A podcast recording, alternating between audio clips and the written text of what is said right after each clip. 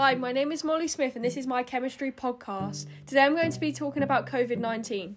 Chemistry has a key role in the coronavirus pandemic. It has played a role in the understanding of viral structure, isolation of vaccines and therapies, as well as the development of materials and techniques used by basic researchers. COVID 19 can replicate itself in a patient. For some patients, this can affect their immune inflammatory responses, and for those that respond further, can lead to severe damage. This can be tissue damage or organ failure.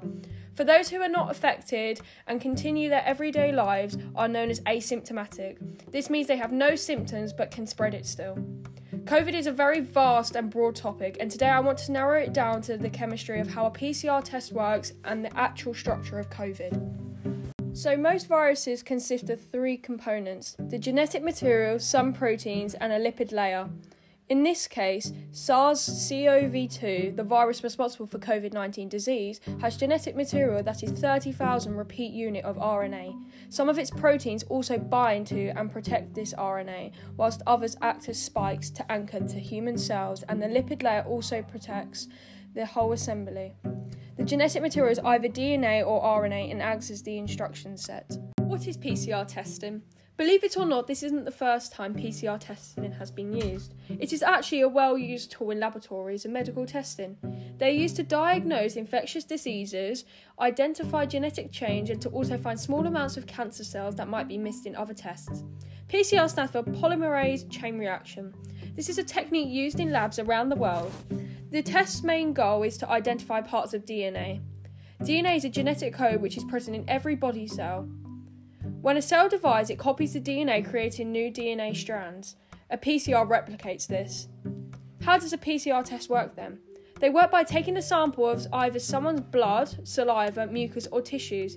These samples contain DNA. It is put in a special machine and an enzyme called polymerase is added to the sample to produce copies. This copy process is repeated many times. In about an hour, billions of copies have been made. If the virus is present, it will be indicated on the machine. COVID 19 is made up of RNA rather than DNA. For this to be detected, the RNA needs to be changed to DNA before it's copied. This is called reverse transcription PCR.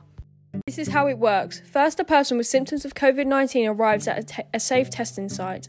A sample is taken by the healthcare team. A swab is placed in the person's nose or mouth to collect cells from the back of the throat.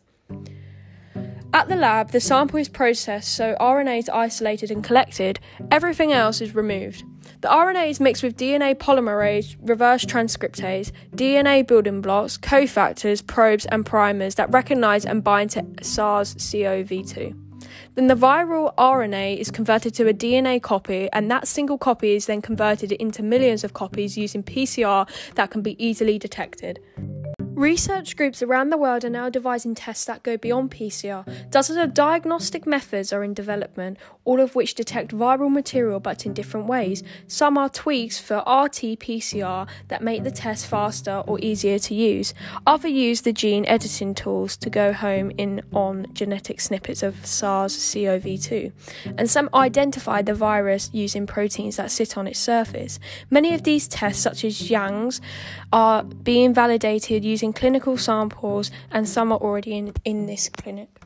I hope you enjoyed my podcast, and I hope to see you all very soon.